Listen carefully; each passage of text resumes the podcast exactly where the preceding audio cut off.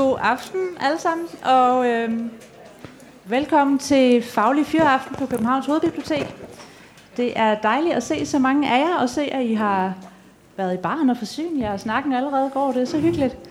Øh, jeg vil bare lige minde om, at øh, den her Faglige Fyraften er jo en del af vores øh, børnelitteraturfestival, Vi Elsker Bøger, som vi er lidt over halvvejs igennem i dag, men øh, der er altså stadig masser af gode ting i vente.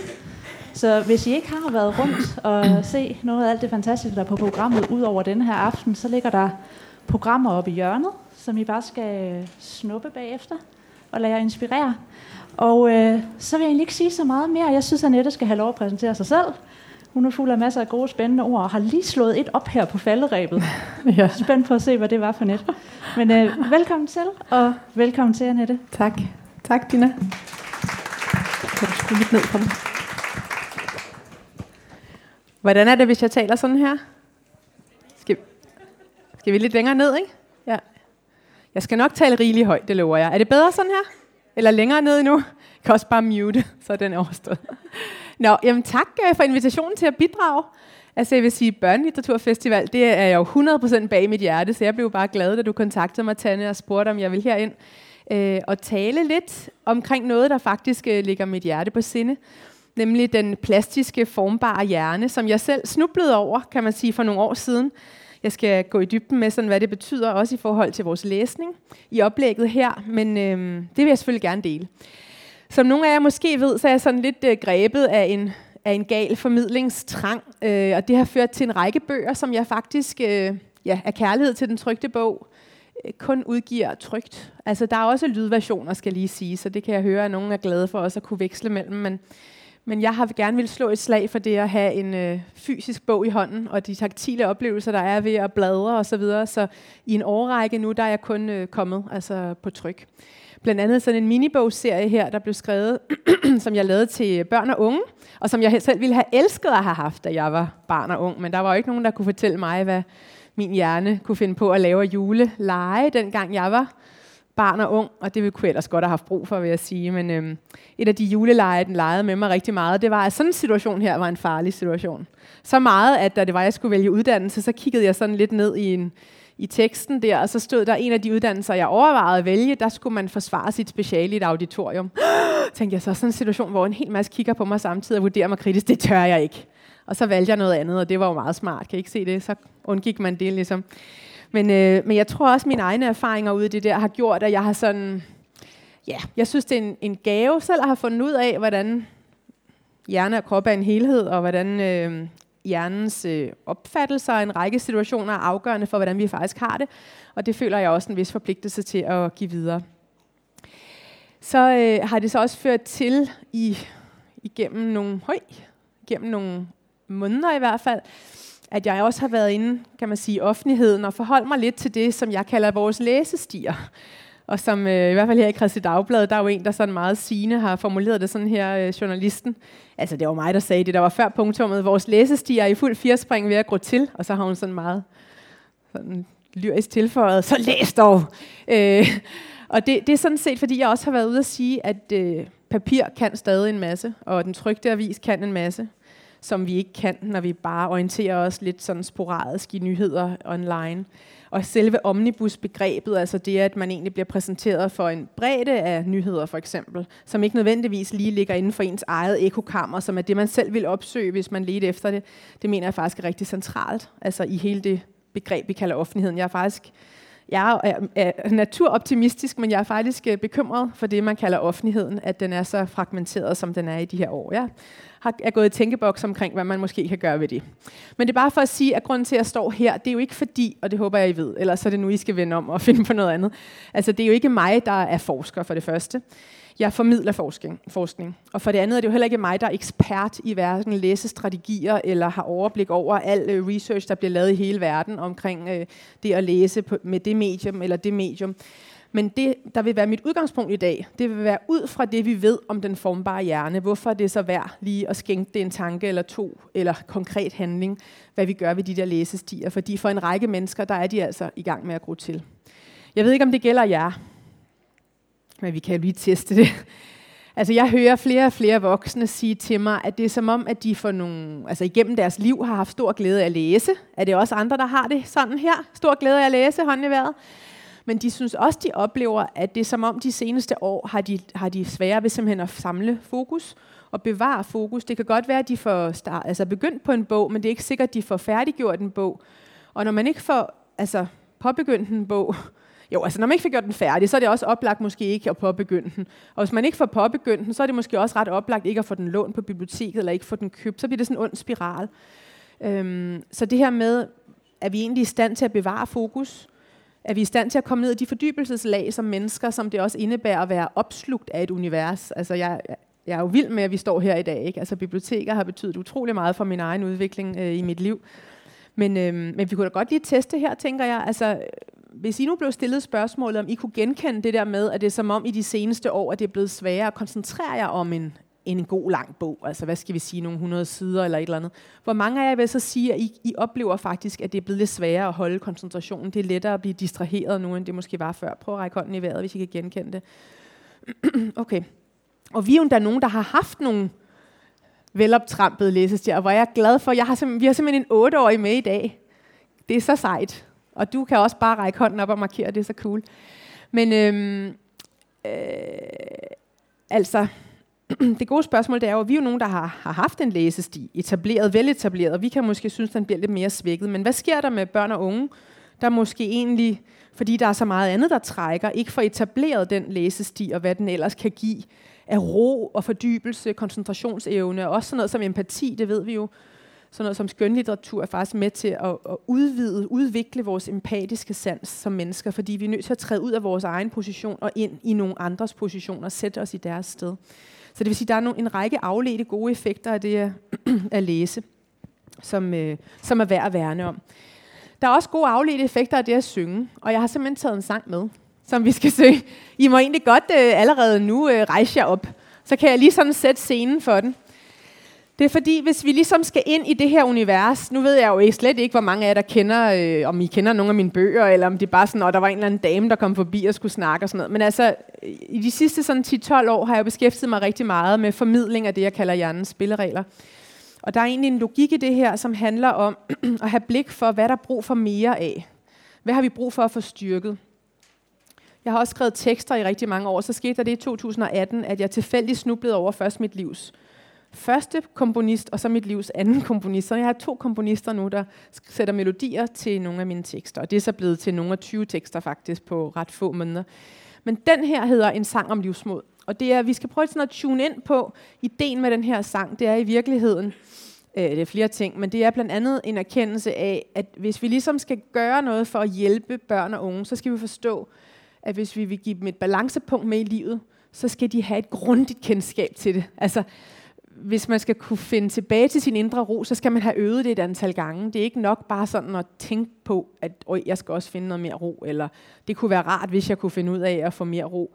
Altså, jeg vil så gerne smitte med den erkendelse, at en forbindelse i hjernen, en sti, om man så må sige, den skal trampes op et vist antal gange, før vi har en pålidelig sti, sådan en, vi kan bruge til noget. Sådan en, vi kan trække frem, når vi har gavn af den. Så.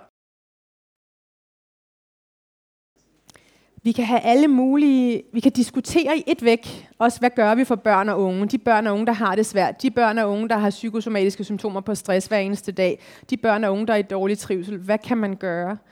Men der er bare en enorm vigtig erkendelse, som handler om, at det vi gerne vil have mere af, det skal vi styrke. Og det kunne være indre ro, det kunne være det store perspektiv, i stedet for at man ligesom, og det er jo meget fristende, vi har jo alle sammen været der, for eksempel teenager, og synes, at den verden, der var der lige nu, det er nok den, der blev ved med at være der altid. Men det at kunne få sådan, komme lidt op i helikopteren, se det større perspektiv, finde håb, måske kunne spejle sit liv, menneskeliv i naturen, øh, sådan nogle egenskaber, hvis vi synes, det er vigtigt, skal vi have blik for, at de skal trænes op, for de kommer ikke bare automatisk. Og hvad har det med bøger at gøre? Det har med bøger at gøre, at noget af det, som bøger og dybdelæsning, altså det at være absorberet i læsning, kan give mennesker, det er ro. Jeg er helt med på, at det ikke alle, der føler, det er det, de får af at læse bøger. Men det er noget af det, man kan opnå, når man har en læsekompetence og, og, og føler glæde ved øh, det at læse. Så med andre ord, altså der ligger faktisk også en invitation til ro et, øh, øh, et supplement til ens balancepunkt i det at have et godt forhold til en bog, eller til bøger, eller til læsning.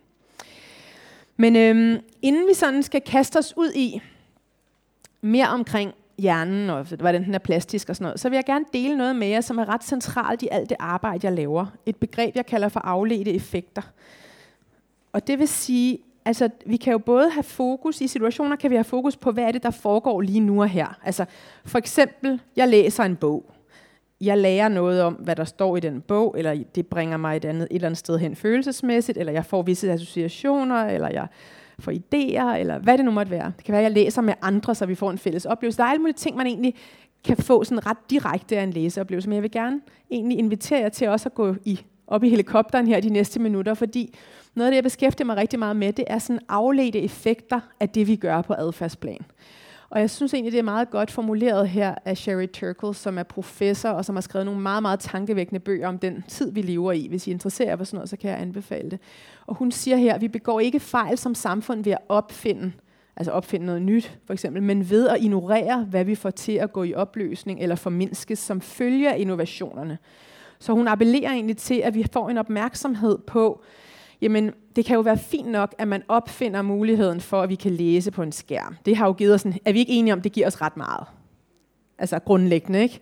Og det, at vi lever i en digitaliseret tidsalder, det er jeg også varm øh, fortaler for. Altså jeg kan se, hvad det gør øh, ude i samfundet, og hvad det beriger også et arbejdsliv med, for det er jo et socialt liv for den sags skyld.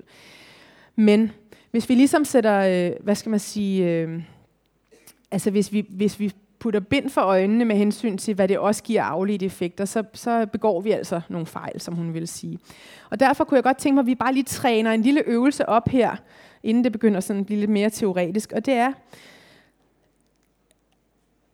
lad os lige teste os selv i det her med afledte effekter. Altså jeg har taget en ny, dansk ordbog med. Ja, den hedder bare dansk ordbog nu til dags åbenbart, men det er også fint nok. Men jeg købte den forleden dag på mit lokale bibliotek, som sådan ekstra, vi har i forvejen, bare roligt. Men jeg tænkte, den kunne jeg godt have med ud på mit arbejde rundt omkring. Koster 25 kroner. Lad os lige prøve en gang at tale sammen om i grupper, hvilke nyttige afledte effekter kan det have, at børn, der kunne også stå voksne, men nu står der altså børn, jævnligt slår ord op i en trygt ordbog. Så en ting er, at man finder ud af, hvad et ord betyder, men det kan man jo gøre på så mange måder. Men jeg hører, fordi jeg kommer i øh, skolemiljøet i hele Danmark, det er det, jeg bruger tre fjerdedel af min tid på sådan for tiden, der hører jeg jo, at der er simpelthen skoler, der har taget initiativ til at smide alle deres gamle ordbøger ud. Har I også hørt om det? Og så kan man spørge øh, eleverne for eksempel, hvad gør I så, når der er et ord, I ikke ved, hvad er? Jamen, enten skal man jo så google, det vil sige, at man er afhængig af, at man er online. Det er jo så ikke sikkert, at det passer læringsformatet, eller det, som man egentlig gerne vil fremme i sessionen. Eller også så skal man spørge sin lærer.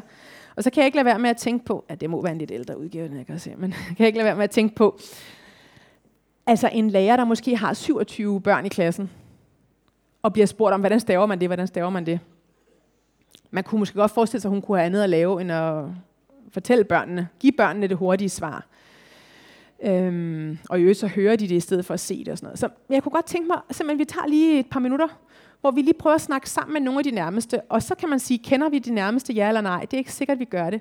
Så vi kunne jo passende lige starte med lige at dreje os rundt her, og så sende venlighed til dem, der er i nærheden. Prøv lige at kigge på dem 360 grader rundt om dig.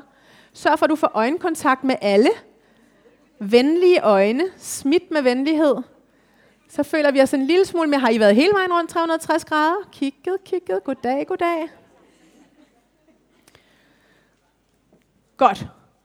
Så vi tager bare et par minutter, men afledte effekter. Så det udover at man finder ud af, hvordan et ord bliver stavet, hvad kan det så give, det rent faktisk at slå op fysisk i en ordbog? Er I med på øvelsen? God fornøjelse. Ræk hånden op, hvis I er i tvivl om noget. Vi runder lige øvelsen af her en gang. Lad os lige prøve at høre nogle af jeres bud. Og jeg synes bare, bare råb dem herop, så skal jeg nok lige gentage det, fordi jeg har glemt, at det her, det skal også podcastes. Det ved jeg ikke, om man skal sige. Inden, altså, skal man det?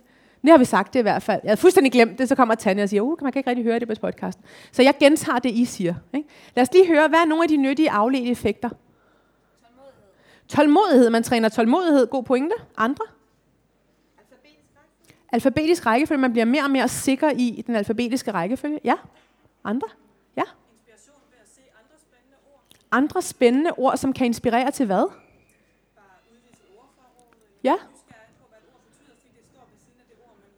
Udvide sit ordforråd. Man bliver nysgerrig. Det står ved siden af et ord, som man ledte efter.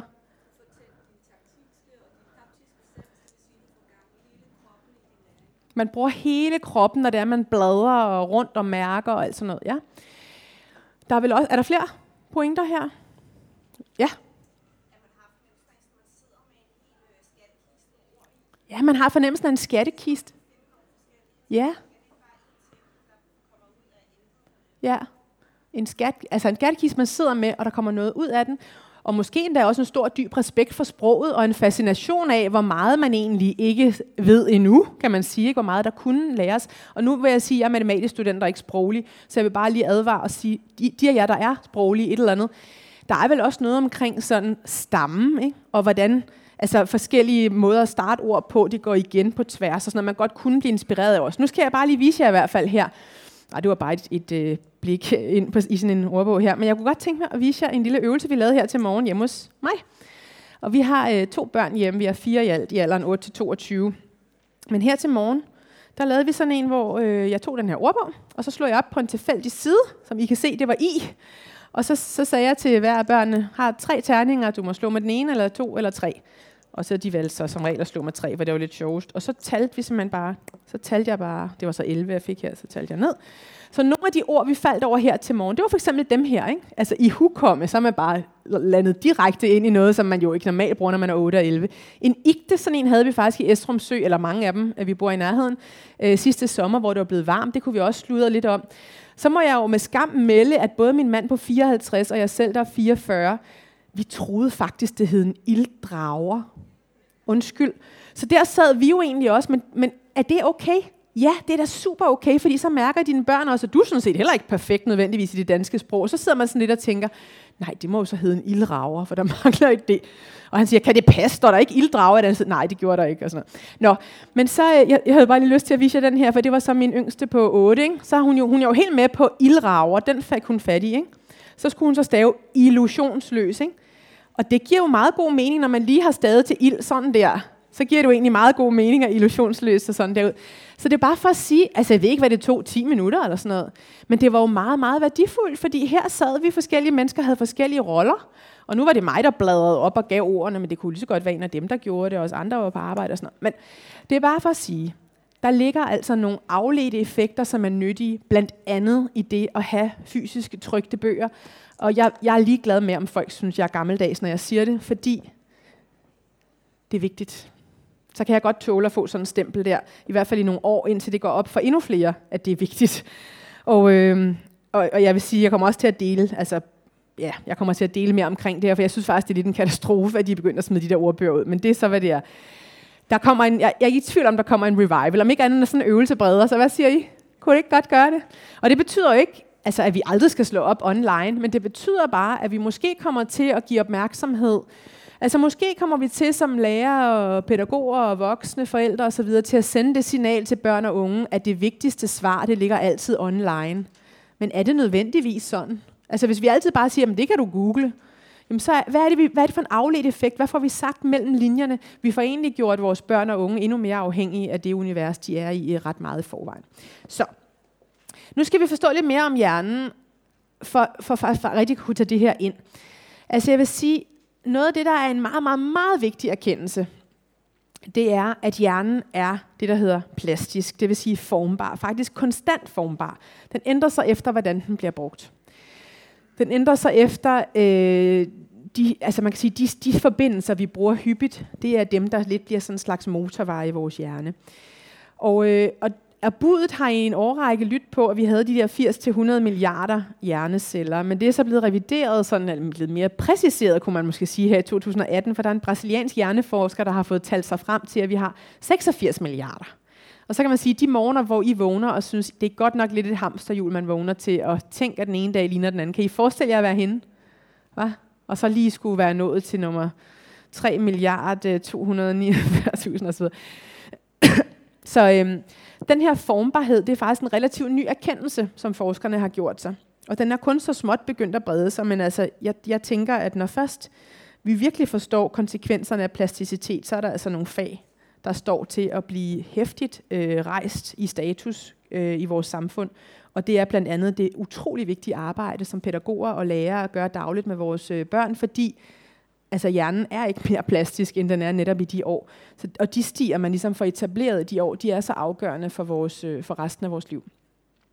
Men man kan tale om det her på sådan en teoretisk plan, men jeg kan godt lide at få ting ned på jorden. Og jeg slukker også den her, når jeg ikke synes, den er nødvendig. Og det er, at øh, jeg sammenligner det med stier i en skov. Og nu ved jeg ikke, har I været ude i forskoven endnu? Den er derude, og visse steder er anemonerne nærmest på vej frem. Hvis jeg nu går afsted på en sti, og jeg kan både gå forlæns og baglæns på den her sti, den er meget særlig. Hvad sker der så med stien? Den bliver bredere og tydeligere, og den bliver mere oplagt at gå på. Har I prøvet at være i skoven med en, I holder af? Eller for den sags skyld, en, I ikke holder af. Har I prøvet det? At gå sådan og sludre, og den ene sti tager den anden, som tager den tredje. Det er naturligt, fordi stien er blevet etableret. Vi skal bare prøve at huske, at det er, altså pangdangen kan man sige i hjernen, det er de her forbindelser. 86 milliarder hjerneceller. Estimatet lyder, at de har omkring altså de har forbindelser til omkring 10.000 andre hjerneceller hver især, så det er altså et meget livfuldt, øh, omfattende netværk, der hele tiden er i aktivitet i, på øverste etage. Det kan man jo også tale om, altså på forskellige måder. Det har i hvert fald forskellige implikationer, og jeg vil godt dele nogle af dem med jer, fordi princippet helt overordnet hedder neuroplasticitet. Og der er et, et, et delprincip, der hedder selvdirigeret neuroplasticitet. Det vil sige, at, at formbarheden også retter sig efter, hvor vi dirigerer opmærksomheden hen. Det betyder faktisk rigtig meget, hvor vi har vores opmærksomhed i en given øh, situation. Og så er der også et princip, der hedder use it or lose it, brug det eller miste. Og det er dybest set den her stimetafor i en nødskal. Altså en sti, som jeg har gået på rigtig tit, den bliver bredere og mere markant. Det gælder vores færdigheder, det gælder også vores tanker og fokus, og det gælder også vores følelser. På et tidspunkt talte jeg i flyvevåbnet, det gør jeg jævnligt, så var der en ung soldat, der hed Christian, der rakte hånden op, og så siger han til mig, jamen Annette, når du siger, at vores følelser også er plastiske, altså formbare, vil det så sige, hvis man har følt sig uretfærdigt behandlet mange gange i sit liv, så er man faktisk blevet bedre til at føle sig uretfærdigt behandlet? Ja, det vil det sige. Så formbar er hjernen, at man kan sige, at hver gang vi har en følelse, så øver vi os på at have den følelse. Forholder jeg mig til, om Christian selv synes, det er en passende reaktion at føle sig uretfærdigt behandlet? Nej forholder jeg mig til, om vi andre ville synes det, hvis vi var med i sådan en show, hvor vi skulle følge ham på en almindelig dag og sådan noget. Nej, jeg forholder mig bare til, at hver gang vi har en given følelse, så bliver vi dygtigere til at have den.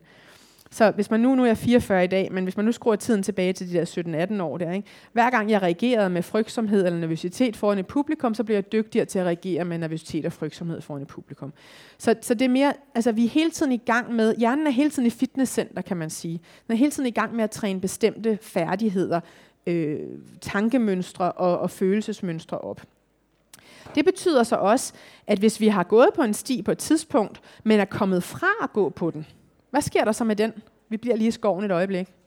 En sti, man glemmer at gå på, den gror til. Og det er en meget vigtig erkendelse, også når vi snakker læsestier.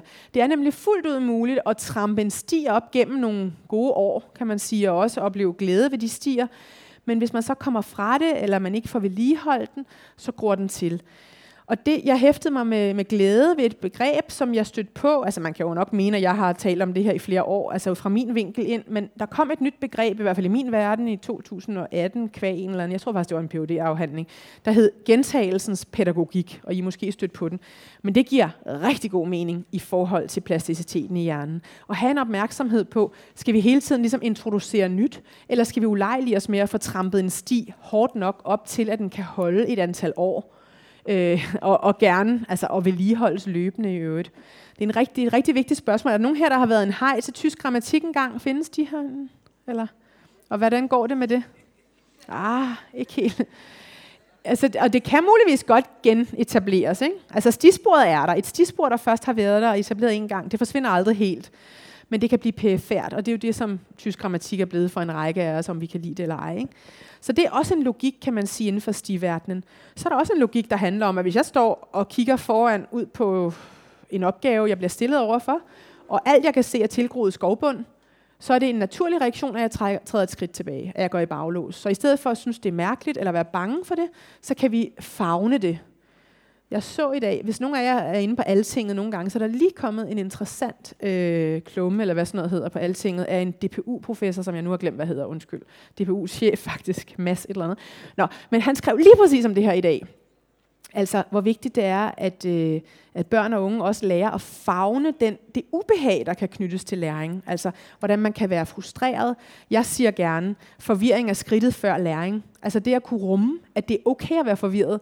Og det er ligesom udtryk for en læringsproces, at man er, kan godt blive lidt vred nogle gange og frustreret og sådan noget. Hvis man tror, at det betyder, at man ikke kan finde ud af det, at man aldrig lærer det, så kommer man til at afvise øh, måske meget potentielt vigtig læring, fordi man egentlig ikke kan kapere følelserne knyttet til læring. Men det så jeg bare ham belyse der i dag, og så tænker ej hvor er det dejligt, der er nogen, der også skriver det her, udover at jeg skriver om det i for eksempel Flip, min seneste bog. Så, øh, så det er også et vigtigt aspekt. Jeg kunne sige meget omkring de der stispor i hjernen. Er der andet, jeg lige vil nævne? Der er det her omkring, hvis man prøver at komme af med en sti, at det er en lidt uhensigtsmæssig strategi at prøve at bekæmpe noget. Altså, øh, fordi det er ikke sådan, hjernen fungerer. Altså når man prøver at bekæmpe noget, så får man faktisk mere af det. Hvorfor? Nu står jeg her og siger, jeg vil ikke blive så vred, eller jeg vil holde op med at, at råbe højt, eller nu vil jeg stoppe med at spise chokolade. Det er en mega dårlig strategi. jo. Man har lavet sådan en undersøgelse, hvor man inviterede nogle kvinder til et, øh, chokolade, en chokoladetest, og så halvdelen fik at vide på forhånd, du må ikke tænke på chokolade, og halvdelen fik ingenting at vide. Og den gruppe, der havde gået og undertrykt fokus på chokolade, de spiste dobbelt så meget chokolade, når de endelig måtte, ikke også? Hvilket fik en kvinde til en gang til en workshop og spørge, vil det så sige, at hvis man gerne vil tabe sig, så er det bedre at sige, jeg vil ikke spise salat, jeg vil ikke spise salat, jeg vil ikke spise salat, end at sige, jeg vil ikke spise chokolade. Og så måtte jeg jo sige, ja, hvis du er ude i det der, så er det sådan set bedre at fokusere på, at du ikke vil spise salat. Men, øhm, men anyway, det, det kunne jeg snakke om i lang tid. Hvis det her havde et andet fokus, så ville jeg snakke om det i lang tid. Men, men det er bare en, et lille arbejderbej. Så der er altså noget her omkring stilogikken, som er vigtigt at få med. Og det kan også godt formidles på en meget jordnær måde. Det her det er en skole fra Børkop, som bruger mine bøger og universet her og sådan noget, og også bruger det til at formidle nogle vigtige, noget vigtig viden omkring læring til de børn, der går på skolen. Så de har haft 800 elever ude at trampe stier. Lad os lige prøve at høre, hvordan en af deres øh, ressourcepædagoger her beskriver det, eller skolepædagoger beskriver det. Den her sti, den er trampet så mange gange, at den er blevet nem at følge, og den er blevet rigtig tydelig at se.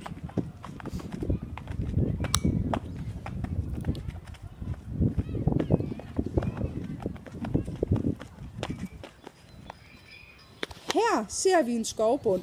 Der er ingen stier på den.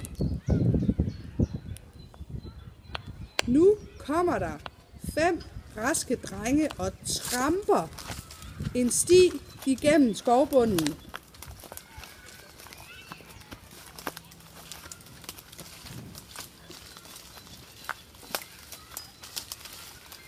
Men prøv en gang at se.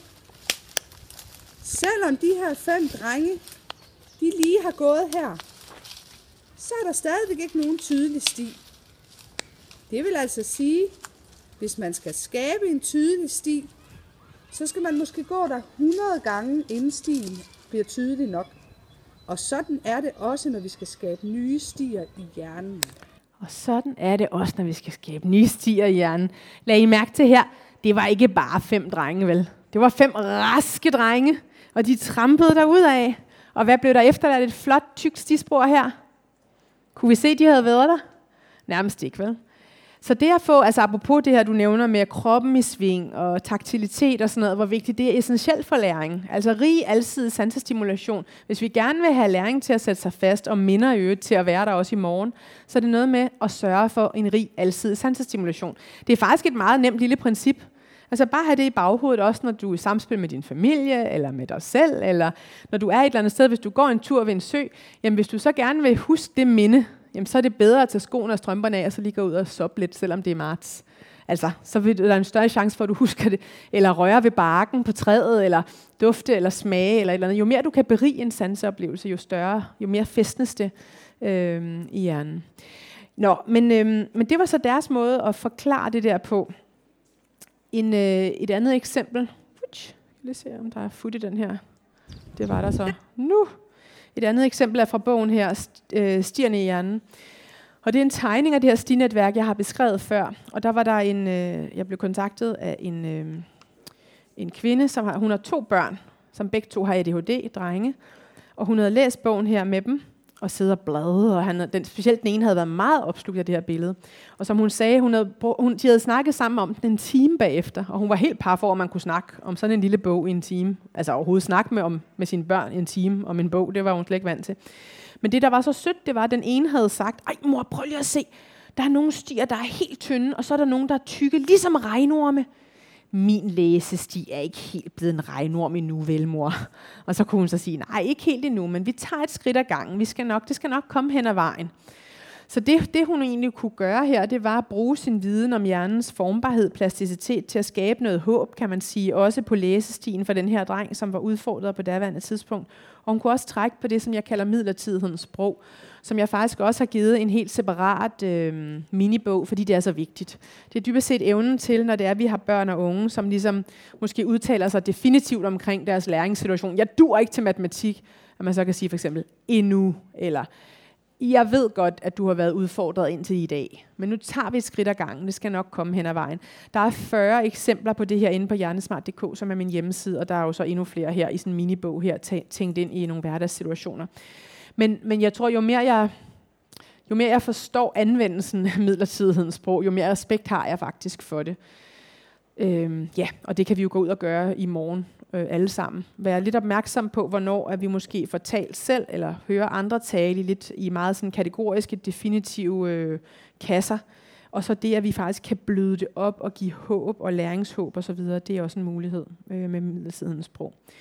Så vil jeg lige også illustrere her, hvordan den her forståelse af formbarheden i hjernen faktisk også kan give en hel masse til, til børn øh, og unges læring. Og det her det er en, en øh, øvelse, der faktisk blev udviklet af en lærer i kølvandet på den lille minibog der, Stierne i hjernen, som var den første i serien, der kom ud. Og det her det er et eksempel, det er en pige-hjerne. og det man så kan tegne, det man kan både tegne de brede stier, man synes, man har i hjernen, og de lidt smallere stier. Man kan sådan set også godt tegne dem, man gerne vil have. Altså de er sådan lidt stiplede, altså hvor man måske ikke synes, at stien er så stærk. Det virker som om, hun er lidt ombestemt, så hun har på et eller andet tidspunkt lavet en skrive pæn sti her. Og så har hun måske alligevel tænkt, ej, den kunne faktisk godt blive bedre, for den er også her, kan jeg se. Men I kan se, I vil sikkert med tilfredshed hæfte jer ved, specielt I, der er ansat her på biblioteket, at læsestien hos dette barn er god og bred, ikke også? Og til synligheden værdsat. Det her, det var så, ui, undskyld, det var så en, en drengesti. Øh, den er så tegnet lidt anderledes. Der er både noget parkour, noget sløjt og noget cykling osv. Ikke? Men det, der er forsen ved at kunne lave sådan en illustration her øh, af, hvad der foregår i, i hjernen, jamen det er jo, det også kan give noget refleksion. Altså hvis man for eksempel har et barn, der bruger enormt meget tid på sin computersti, eller Fortnite-sti, eller Minecraft-sti, eller hvad man nu kalder det, så kan det give lidt proportion, at man egentlig kan se, okay, nu kunne vi godt bruge de næste tre timer på at spille Fortnite, men den er sådan set rigtig bred allerede, den sti er der nogle andre stier, der godt kunne være brug for at blive trænet lidt op. Det kan give et andet refleksionsrum, og det gør det også, for man bruger faktisk den her øvelse rigtig mange steder i landet nu. Men jeg vil bare sige, at inden I løber hjem og introducerer den for jeres eventuelle børn, så er min klare anbefaling, at hvis I synes, der er noget af det her, der er vigtigt, så start med ligesom at få det gjort til en muskel hos jer selv, altså en bevidsthed, nogle af de her begreber og noget af den her forståelse, inden man sådan prøver at, at lære det fra sig. Men øhm, men det her med stierne, det er i hvert fald, den stilogik, kan man sige, er meget afgørende. Nu har jeg lige taget, altså oh, det er jo det, når man kun har en time, ikke? Altså, det er jo noget, det er jo dejligt at have en time. Tak for det. Ja, det er det. Taknemmelighed. Nå, men jeg har bare lige lyst til at gøre sådan her, så har jeg lyst til at sige, hvis nogen af jer synes, altså jeg vil næsten ikke snyde jer for den her agtig. Så nu viser jeg den bare lige lidt, den her stilogik. Altså det her med stier, der benyttes ofte, bliver styrket, de bliver bredere, og hvis man benytter stier samtidig med stærke følelser, så asfalteres forbindelsen. Stier, vi stopper med at gå på, gror til. Stier, vi ønsker adgang til, skal både trampes op og vedligeholdes løbende. Hvis man ingen sti kan se for sig, er baglås en naturlig reaktion. Øh, det kan give ro, den har jeg ikke nævnt, det gør jeg så lige nu. Altså hvis man står og ikke kan se nogen som helst sti i skovbunden, så kan man omdirigere opmærksomheden til, hvad man kan sige, kendte og vellykkede, altså mestringsstrategier eller mestringsstier. Øh, stier styrkes efter, hvor vi har vores konkrete billedskabende opmærksomhed. Så i stedet for at sige, lade være med at slå, holde op med at larme osv. Hvis vi gerne vil noget mere med den plastiske hjerne, så skal vi være gode til at rette opmærksomheden i hensigtsmæssige retninger, ellers så aktiverer vi det, som jeg også lige fik beskrevet før. Man kalder det så den ironiske boomerang. Altså jeg prøver at komme af med, nu vil jeg holde op med at spise chokolade, kan I huske, jeg nævnte det eksempel. Nu vil jeg ikke have det mere. Og i virkeligheden, så giver man næring til det fokus ved at prøve at bekæmpe det. De af jer, der har bemærket, at jeg kom til at sige ja til en chance hos, øh, som formand for stresspanelet, der kan jeg jo også godt afsløre, at hvis, det var, hvis jeg var blevet spurgt, inden det var sådan, at det der var blevet givet navn til det her panel, tror I så, det havde heddet stresspanelet. Altså bekæmp stress, og nu skal vi ud og lave antistressstrategier osv. Nej, vi skal simpelthen have vendt vores logik om på en række områder af livet faktisk til at sige, så hvis vi vil have mindre af det, hvad skal der så mere af? Og det vil sige, at hvis vi skal ændre vaner, jamen så sker det gennem øget trafik på andre eller nye stier. Det sker ikke ved at prøve at bekæmpe dem, vi har. Og nu tager jeg lige den her med også. Jeg synes bare, jeg vil gerne vise jer det. Og det vi håber at have adgang til så i krigstid, kalder jeg, nu står jeg foran, men det vi håber at have adgang til i krigstid, altså når følelserne går højt, eller når man sidder og gået fuldstændig i sort i en læringssituation, det skal optrampes grundigt i fredstid. Og jeg lader også ud med at sige det her med balancepunktet. Kender vi vores eget balancepunkt? Kan vi finde tilbage til det? Altså min, jeg kan også have timer eller dage, hvor mit hjerte sidder helt op i halsen. Jeg kan også have dage, åh, oh, det er ikke så lang tid siden, hvor jeg havde sådan en dag, hvor jeg bare, i hvert fald den første halvdel af dagen, der var det bare et gråd. Altså jeg var bare skrøbelig og følte mig ude af mig selv, og jeg havde virkelig svært ved at komme tilbage til det balancepunkt. Men det er bare, vi skal jo kende det, for at kunne komme tilbage til det, og vi må også investere i, at vores børn og unge kender det. Og der kan altså læsestien godt være et, øh, et skridt på vejen, øh, for, for nogen i hvert fald. Men grundlæggende, der kan vi spørge os selv, hvilke stier er vi ved at trampe op lige nu, og hvilke er vi i gang med at svække. Og der, øh, og der kan man sige, at nogle af dem, der jeg, jeg interesserer mig for i disse år, og jeg også har skrevet om, i hvert fald siden 2014, det er sådan noget som jamen, distraktionsstien versus fokus, fordybelse og nærvær. Det er faktisk muligt, hvis man går rundt i et liv, hvor man konstant bliver distraheret, hvor man for eksempel har en tændt mobil i lommen med sig stort set hele tiden, og den kan bimle og bamle og minde en om alt det, man kunne tjekke, eller de tråde, man kunne blande sig i, eller man skal ind og følge, hvor mange har nu liket det, jeg gør, og har skrevet, og hvad nu, hvis de ikke har liket nok, hvordan kan jeg så få algoritmerne op, og alt det der. Altså man kan sådan set meget nemt træne sig op i distraktion. Og det er også derfor min anbefaling, nu heldigvis på linje med et par andre af dem, der også fylder lidt i den offentlige debat, for det var lidt alene, synes jeg, for fem år siden var jeg, synes jeg, jeg følte mig lidt alene i det. Men nu der er kommet, synes jeg, en større og større forståelse for, at det er altså nødvendigt det her med, at, øh, at vi simpelthen skal give, vi skal give plads til, at man kan optræne evnen til fokus og fordybelse, og nærvær kommer ikke automatisk. Det er ikke sådan noget, vi bare kan hente ned fra himlen, øh, fordi vi er mennesker. Og man kan også sige, bliver vi styret udefra, bliver vi styret indenfra af vores værdier, eller udefra af andres blik og andres likes, eller andres øh, vurderinger. Altså det er også en meget grundlæggende spørgsmål, hvor selvfølgelig bruger mange af os tid herude. Øh, det gør man ligesom, altså det er der jo mange sociale medier jo bygget op på den måde, men igen have blik for balancen i det hvis man er et menneske, der bruger rigtig meget tid derover, så er der jo ikke noget at sige til, at man er meget skrøbelig i det, man kalder perfekthedskulturen, eller oplever utrolig mange krav til iscenesættelsen af livet, eller yderstyringen, fordi det er det, det ligesom går ud på. Så, så øh, når jeg nævner det her, så er det også sådan for at give lidt refleksion omkring, jamen, ja, dybest set det, der står i starten der. Hvilke stier er i gang med at blive trampet op lige nu, og hvilke er i gang med at blive svækket? Altså, vi kan ikke trampe alle stier op samtidig hele tiden. Er I, er I med på den? Så, så det er ligesom, vi træffer nogle valg, og derfor synes jeg, at det er et klogt valg, at enhver skole i dette samfund og i dette land gør op med sig selv, hvilke stier vil vi stå for at etablere hos børnene? Altså de elever, der er hos os, hvilke stier skal de have med sig? Hvilke er så vigtige, at de skal simpelthen, uanset hvad de laver i deres fritid, og uanset hvilket hjem de kommer fra, hvad står vi for? Og så træffe værdibaseret valg, uanset om man er privatskole eller, eller folkeskole. Det er noget, alle skoler kan træffe et valg omkring, og ungdomsuddannelser for den sags skyld. Hvad er ligesom essensen, kan man sige, den stimæssige essens af det, vi gerne vil give videre. Så det var ligesom det der baggrunden, kan man sige, omkring det her med overhovedet at snakke om, om stier. Øh, og så vil jeg så resten af tiden ret fokus hen på, på selve læsningen. Hmm? Og øh, så er der spørgsmål her til det der med plasticiteten og formbarheden? Det giver jo okay mening.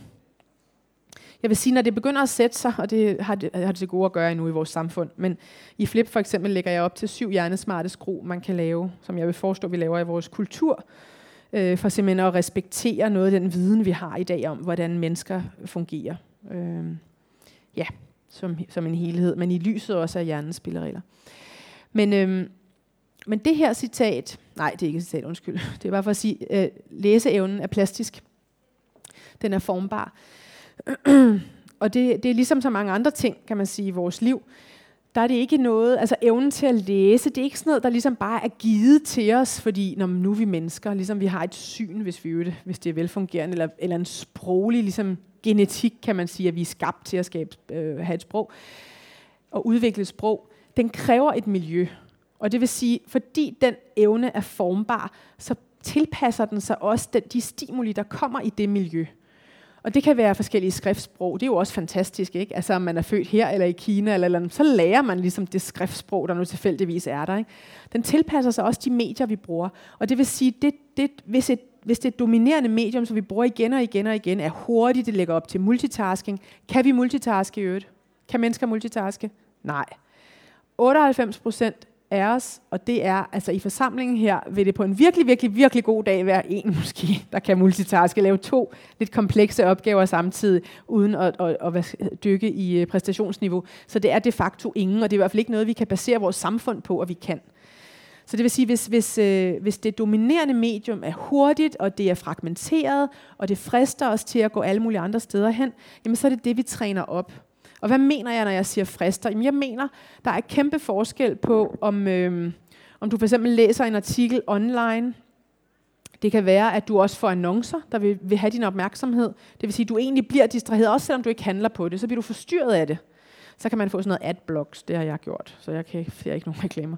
Men øh, men der er bare stadig artikler, der frister. Er vi med på det? Altså man prøver at læse en sammenhængende artikel, så står der et link til en ny. De prøver hele tiden at få dig væk fra det, der er i dit fokus lige nu. Og det er jo sådan, det er jo det, der er logikken, at du ligesom skal ledes den ene association til den anden til den tredje. Men det er bare, man kan træne sig op i faktisk, at nærmest kun kunne det, øh, som man kalder skimning, altså skimmed reading, i stedet for dybde læsning. Og der vil jeg lige dele med jer sådan de to forskellige læseformer. Altså i forhold til dybdelæsning, så kan man sige, at det er den sådan mere eftertænksomme, lidt mere langsomme læsning. Man læser nogle helheder. Man læser for enten at fremme en forståelse, eller nogle gange læser man jo også for at nyde en tekst. Kender I det, at man med vilje smager på ordene? Læser dem langsomt, måske næsten siger dem højt for sig selv ind i hovedet, fordi det er en lækker sætning, for eksempel. Ikke? Men det der med, at man kommer i... Øh, jeg kan godt se det. Jeg flytter mig lige her ord. Øhm, og det at skimme, det er der, hvor vi er sådan mere overfladisk øh, interesserede og hurtigt læser fragmenter, og måske, eller ofte vil det måske være med fokus på at komme frem til sådan et bestemt resultat. Men det er en helt anden indre tilstand. Og, og begge dele er jo vigtige. Altså det er jo vigtigt både at kunne det ene og det andet. Min pointe, det er bare, at vi nogen, eller er vi mange, der måske så småt er begyndt at lægge alle vores æg i den kurv der med at skimme. Fordi så er det simpelthen det, vi bliver bedre til, og så vil vi over tid få det sværere og sværere ved dybdelæsning. Sådan er det bare. Det er en forkert antagelse, det der med, at fordi jeg har lært noget som barn, for eksempel, eller fordi jeg lærer noget i 2019, så kan jeg det også i 2023. Det er forkert. I skal forestille jer, at hjernen hele tiden er et fitnesscenter, og den evne, jeg træner op i dag, i marts 2019, den bliver kun ved med at være der i sin nuværende form, hvis jeg vedligeholder den muskel. Altså det er ligesom en, en krop. Øhm, så, så, så min pointe her, det er, i stedet for at ligesom sige enten eller, og sådan noget, så bare et lille eftertænksom stille pip, undskyld, som handler om, at vi skal huske at give plads til den der dybdelæsning, fordi evnen kan faktisk forsvinde. Og det mener man faktisk fra forskernes side kan have nogle ret alvorlige konsekvenser. Og nu vil jeg dele med jer nogle af de intellektuelle processer, men også følelsesmæssige processer som forskningen, og det er altså på tværs af verdens lande, der viser det her. Øh, og jeg kunne jo godt ønske, at forskerne i virkeligheden var meget mere øh, proaktive, altså simpelthen ude over rampen omkring at formidle det her. Øh, ja, det kunne jeg godt ønske. Det synes jeg ville være meget værdifuldt, hvis de var. Men øhm, men egentlig, grunden til, at jeg overhovedet begyndte at adressere det her selv, og det var vel egentlig, jeg kan glemme, hvornår jeg startede, det er vel halvandet års tid siden, jeg begyndte at tale om læsestiger også i offentligheden. Men det var simpelthen fordi, jeg savnede nogen, der i Danmark stillede sig op og talte om læsestiger, koblet til den plastiske formbare hjerne. Fordi det er en, det er en, øh, det er en sti, der kan mistes, både på færdighedsplanet, men også på nydelsesplanet. Og de hænger jo tit sammen. faktisk. ikke. Så hvis færdigheden begynder at blive svækket, så vil man formentlig også nyde det mindre og være nede i den der, altså i den absorption, som læsning kan give. Og det ved vi desværre også fra forskellige undersøgelser, at børn og unge læser åbenbart mindre i deres fritid. Altså nu er der så rigtig mange skoler, der gør en enorm vigtig indsats og bliver endelig ved med det, og stiller store krav også til, til med familier og sådan noget, til hvor meget man skal læse med sine børn og sådan noget. Men øh, lad os lige prøve at se på nogle af de effekter, som forskerne vurderer, der er af dybdelæsning. Så der er jo både det her omkring tilegnelse og internalisering af viden. altså at i tilegnelsen, i det at ligesom kunne dvæle lidt og have en vis langsomlighed i sin tilegnelse, at det giver en bedre, øh, altså en, en, en bedre som en fastholdelse af det, man lærer. Og jeg kan ikke lade være med at tænke på også det, det vi ved omkring noter på en computer versus i hånden. Der er nemlig en parallel her for mig at se. For der ved vi også, at hvis man sammenligner de elever, der prøver at transkribere, er I med på, hvad transkription er? Altså man prøver at skrive ned hvert ord. Der er nogle elever, der er fristet af at gøre det. Øhm, der er fristet af simpelthen at prøve at... Øh, ja, min mormor, hun, hun var stenograf, det var det, hun levede af. Ikke? Altså, det er jo sådan næsten stenografiens logik om igen. Ikke? Jeg skal prøve at få det hele med, og øh, med hemmelige koder, hvis jeg kan. Ikke? Altså, det var så dengang, det var meget smart. Men, øh, men det der med logikken i, at hvis bare jeg skriver ned, hvad læreren siger, så har jeg nok lært det. Der ved vi fra forskning, at det er altså forkert. Hvis du gerne vil huske de mere komplekse sammenhæng, hvis du gerne vil kunne svare på mere sådan kvalificerede dybere spørgsmål, så giver det en langt bedre effekt, at du rent faktisk tager håndnoter. Og hvorfor gør det det, mund? Skal vi ikke lige komme med nogle gæt? Hvad er det i det at tage øh, noter stille og roligt i sin hånd, som giver en anden effekt, end at sidde og prøve at transkribere? Ja. Det går langsommere, og det vil sige, at man tilegner sig det anderledes. Og også fordi, du kan ikke nå at skrive det hele. Det, det, det er du ligesom konfronteret med din egen. Du er nødt til at prioritere. Og når du prioriterer, så forholder du dig til stoffet på en anden og mere aktiv måde, end hvis du bare tror, du skal skrive alle ord ned. Så det er den selvstændige bearbejdning, der foregår kvæg din utilstrækkelighed, kan man sige, med håndens arbejde. Ikke også? At du er nødt til at lave den prioritering, og jeg tror, det er noget af det samme, der er i spil her, altså når jeg hører om, hvad det, hvad det betyder for tilegnelse og internalisering, at fordi processen bliver lidt mere langsom, så kan den også øh, så kan den øh, feste sig på en anden måde. Og vi skal huske igen det her med rig, alsidig sansestimulation. Er I med på de ord? Rig, når, hvis I glemmer alt næsten fra oplægget her, så lov mig at huske rig, alsidig sansestimulation. Prøv lige at sige det rig, alsidig sansestimulation. En gang til. Rig, alsidig sansestimulation. Og så en gang til, så er stien trampet op. Rig, alsidig sansestimulation. Nej, men det er bare som princip. Igen det der med, det giver jo simpelthen en rigere og mere alsidig sansestimulation, at du er i gang med på den måde øh, at skrive og ligesom forholde dig til, at du, du får simpelthen aktiveret flere dele af hjernen, når du går ind og skal prioritere og gøre ved, og du lægger måske farver, eller du tager noter, eller, eller du ved, store og små og sådan noget, ikke? ind i stedet for at tro, at man skal skrive det hele ned. Så er der noget omkring vores øh, altså evne til at resonere. Det, der hedder inferens. Altså det, det er noget omkring vores tankegange og hvor de slutninger, vi drager. Altså der, hvor der kan komme nogle erkendelsespring undervejs. Det er også dybdelæsning, der fremmer øh, de evner. Og det er jo det, det vil jeg lige huske at sige, at når, når, når forskere beskriver de her fordele knyttet til dybdelæsning, så er de jo faktisk der, hvor de siger, de der evner har været afgørende for udviklingen af vores civilisation indtil dette stadie. Og så ved jeg godt, at nogen vil vælge at være mere lige glade og sige, men nu er det en mere visuel kultur, end det kom ind i kampen, og om tre år, så ser vi kun på video og sådan noget. Jo, jo, men det er bare, måske var der nogle afledte effekter af det at kunne dybdelæse, som går ud over, hvad skal man sige, dybdelæsningens logik i sig selv, som blandt andet er nogle, nogle øh, ja, øh, processer, som vores civilisation faktisk er afhængig af. Ikke? Nu behøver man jo ikke hverken at sige Twitter eller Trump eller andre ord med T, for ligesom at måske at kunne belyse, hvad der kan ske, altså også i forhold til, når man simpelthen glemmer at få den dybere tænkning med, men bare få spyttet nogle ting ud, og spyttet nogle flere ting ud, og det er nok også ligegyldigt øh, i øvrigt, hvad der blev skrevet der eller sagt der. Perspektivskift, empati har jeg været inde på allerede, og kritisk analyse. Og det er altså, hvis nogen af jer vil gå videre med det, så er det hende, der hedder Marianne Wolf, øh, som, som øh, ja, som er værd. Hun har skrevet nogle rigtig gode bøger øh, omkring det. Så der er også en dansk forsker her, Stine Reinholdt Hansen, der også, jeg også synes, siger nogle gode ting. Hun siger, hvis du ikke læser sammenhængende, så tænker du heller ikke sammenhængende. Hvis du ikke læser særlig meget, får du sværere ved at holde koncentrationen og fordybe dig. Læsning er noget, der skal holdes ved lige. Så, så det her med, jamen, hvis vi er fragmenteret i vores fokus, hvis vi er vant til at hoppe og kun ligesom læse det, der er tilstrækkeligt, kan man sige, for at vi lige kan navigere. Nå, men nu fik jeg mit svar videre til noget andet. Det er jo noget af det, det er jo en af grundene til, at jeg nævner den her. Ikke? Det er, den her går jo ud over et svar. Den opdager, altså, I så den liste over de der vilde ord, vi faldt over i dag. Ikke? Og hvor sandsynligt er det, at ord nummer to, det er igte, og vi havde tilfældigvis for mange igter i Estrum Sø sidste år. Det vidste børnene godt, for vi måtte ikke bade, vel? Så giver det jo noget, så giver det jo nogle nof for søren, ikke? Nå. Og, og, og, og, tanker om nye ord, og altså en rigere verden, en rigere sproglig verden. Sult på det, der også ligger derude, som man kunne opnå. Så med andre ord, så øh, det at være, have en opmærksomhed i hvert fald på, på, på afledte effekter, og egentlig tænke det ind, det vil jeg meget, øh, altså det håber jeg, at kunne smitte med på en række områder af livet, men bestemt også på den her. Og så har jeg lyst til lige at vise jer det her billede. Altså mennesker behøver offline oaser i livet. Altså jeg tror simpelthen, vi skal overveje, at det er et grundlæggende ja, menneskeligt behov. Altså ligesom vi har Maslows pyramide. Nu blev den bare lavet før, der var noget, der hed offline og online. Men, øh, men simpelthen oaser, hvor man kan... Er I med på, hvordan det føles at ligge der? Kan vi det til hverdag, når vi bor i Danmark? Nej, men i overført betydning. Ikke? Altså det i overført betydning at have den her form for oaser. Og der, og der er jeg jo helt med på, at vi er jo forskellige mennesker. Og der er nogen, der, der hader skyr bøger som pesten og alt det der.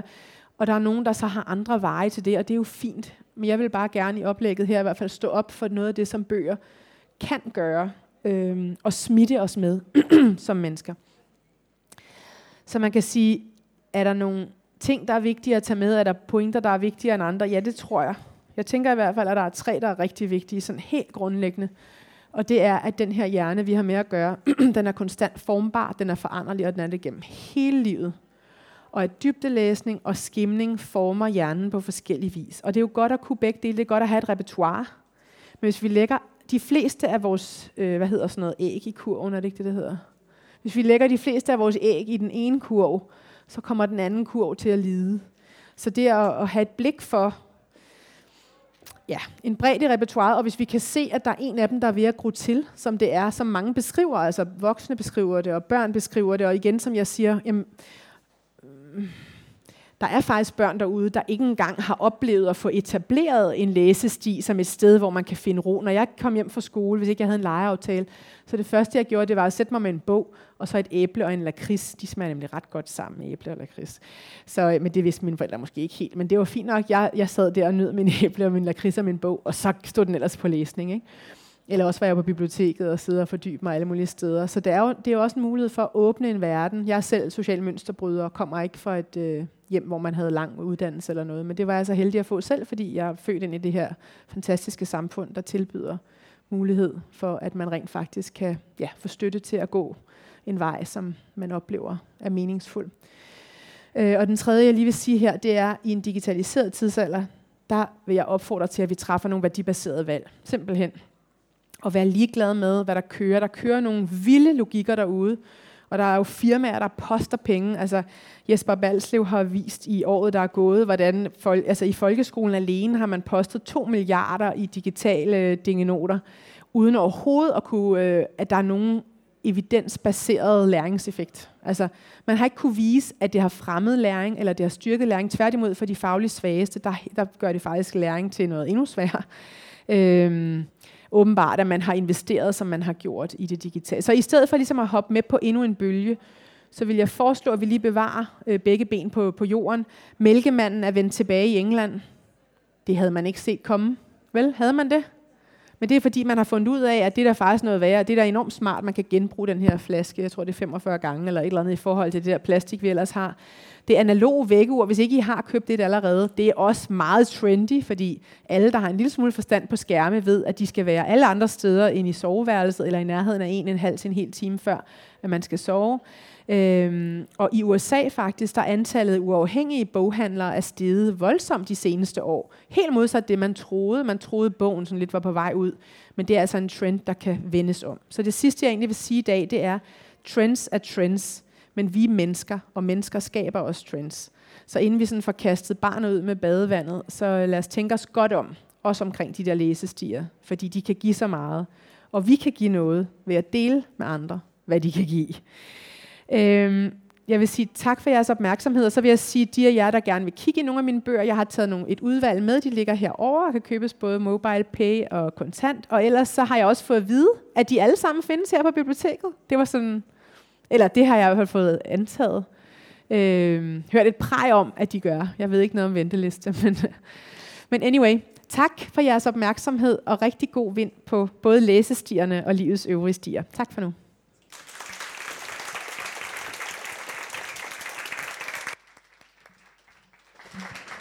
Tak, Annette. Og ja, som Annette sagde, der er hendes intimistiske, fantastiske boghandel er slået op nede i det ene hjørne, hvor både Hjernevennerne ligger, og også din nyeste bog, Flip, så er, er med. Og i det andet hjørne er der stadigvæk en smule hvidvin og chips, og hvad man har lyst til. Så bliv endelig hængende og snak videre. Tak fordi I kom, og tak for i aften. Tak til dig igen, Annette.